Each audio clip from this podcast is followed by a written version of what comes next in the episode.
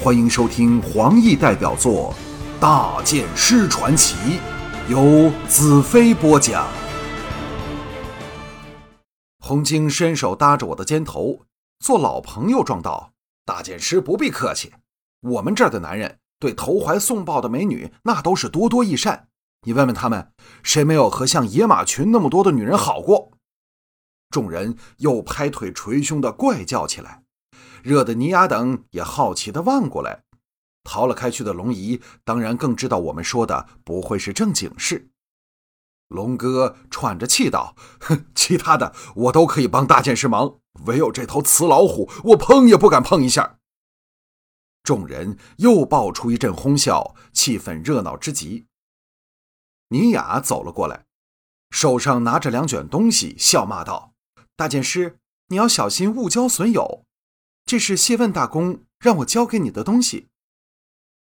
我接过后，尼雅瞅了我一眼，又走了回去彩柔处，和他们进入帐内。大黑看到了，从我脚旁爬了起来，摇摇摆摆的跟了进去。我摊开卷轴一看，原来是一幅刘先成的鸟瞰图，重要的地方都有说明文字。地道入口在哪里都清楚标明出来，可惜我只认得少部分的净土文字，恐怕要红月等帮忙才能完全看懂。另一卷则是地下密道的详图。龙哥道：“我真希望能跟在大剑师身旁，到刘仙城闹他一个天翻地覆。”我收起图卷，奇道：“为何你们一点也不担心我完成不了任务？难道？”这不是极危险的事吗？众人齐齐一愕。红晶搔头道：“是啊，为什么我一点没想过你会失败？直到你现在提醒我，我也不会感到你应付不了，或者是我们相信这世上没什么是你办不到的。记得吗？你一个人便摧毁了整个黑叉人的堡垒。”众人齐齐点头，表示同感。自我踏进净土后。我便知道，唯一扭转劣势的方法是凭借我是预言中圣剑骑士的身份，建立起净土人对我的信心。现在终于成功了，净土人已由败军之将变成了一股充满自信的可怕军事力量，足以和黑叉鬼抗衡。前途上还有两个不明朗的因素，就是大元首和实力不明的黑叉王饶迪。时间将说明谁是真正的强者。云诺夫像是想起了什么似的叫道：“哦，我忘了告诉大剑师一件重要的事。今天黄昏时分，我带着一队人沿河摸上去探查对方动静，发现，在黑茶鬼监视下，一批净土男人成了奴隶，正为黑茶人在沿河区域建造小型碉堡。”我呆了一呆，这样说。黑茶人并没有将所有净土男人赶尽杀绝，而是留下了一部分来当苦差。这消息实在非常重要。我们又风花雪月谈了一番，不知如何，话题总离不开女人。到天明时，他们才兴尽辞别去了。我回到帐中，一股清香涌入鼻内。四女或卧或坐，都换上了柔软的睡袍。彩柔和大黑搂在一起嬉闹着，红月睡了过去。尼雅和龙姨亲热的并坐交谈。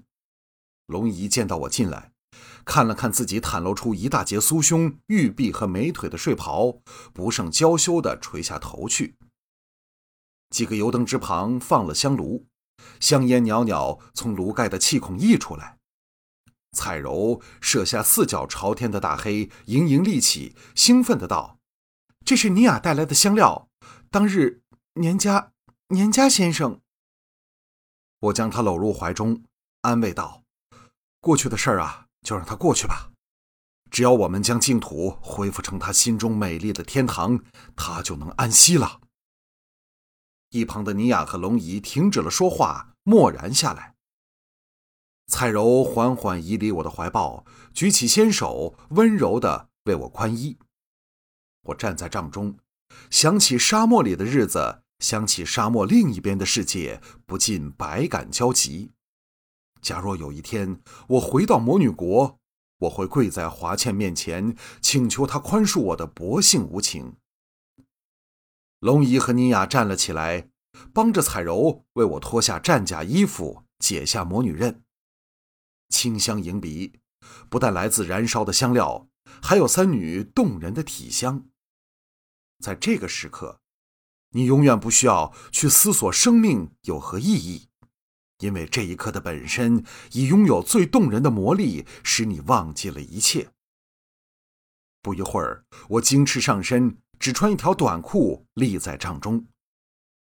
彩柔用温热的布巾为我试摸了几下后，向藏在我身后不敢看我的龙姨道：“龙姨来，由你为大剑师净身。”龙姨蚊蝇般的声音在我身后响起：“我我我怕我做的不好。”彩柔鼓励道：“能为自己心爱的男人擦身，是女人最大的光荣。来，你学我就成了。”妮雅将龙姨推到我面前，彩柔则将热巾塞到她手里。龙姨连耳根也红透了，低着头，用发抖的手细心为我擦拭着。妮雅伸手抚摸着我背上的肌肉，叹道：“大剑师，你真强壮。”难怪有这么可怕的力量，连凶猛如兽的黑叉人也不堪一击。你说是不是，龙姨贵女？容易害羞的人特别惹人逗弄，眼前的龙姨就是一个好例子。龙姨低声应道：“是是的啊，你们刚才说什么？”彩柔瞪了倪雅一眼，道：“红月贪玩不用说了，连你也这么爱耍弄龙衣贵女。”妮雅嘻嘻一笑，凑在我耳边道：“我们今晚全陪你好吗？”我心中一荡，伸手扭着她的腰，上下抚摸着道：“你的陪字究竟什么意思？能不能讲清楚些？”妮雅含羞道：“就是陪你这大英雄说话呀，满意了吗？”我嘿嘿笑道：“对不起，我误会了，还以为是想陪我睡觉呢。”众人皆以为熟睡的红月忽然翻了个身，脸朝着我们，嘻的一声笑出来。尼亚陪大剑师睡觉时也可以说话的。尼亚羞不可抑，扑了过去和红月算账，搂作一团。帐内喜气洋洋，春色无边。彩柔移到我背后，用力搂着我，在我耳边呢喃道：“大剑师，彩柔很快乐。”我记起了天眼的眼神，心头一阵战栗，伸手向后搂着她柔软的腰肢，心里叫道：“彩柔，彩柔，你是命运赐给我最珍贵的礼物，他又怎可从我手中将你夺走？”龙姨蹲低身子，擦拭着我的大腿，我低头看着她轻轻摆动线条优美的背臀，心中涌起无限的温柔。探手轻抚她雪白的颈项。我虽痛恨命运的存在，但今夜我却要感激他，因为他赐予了我整个世界。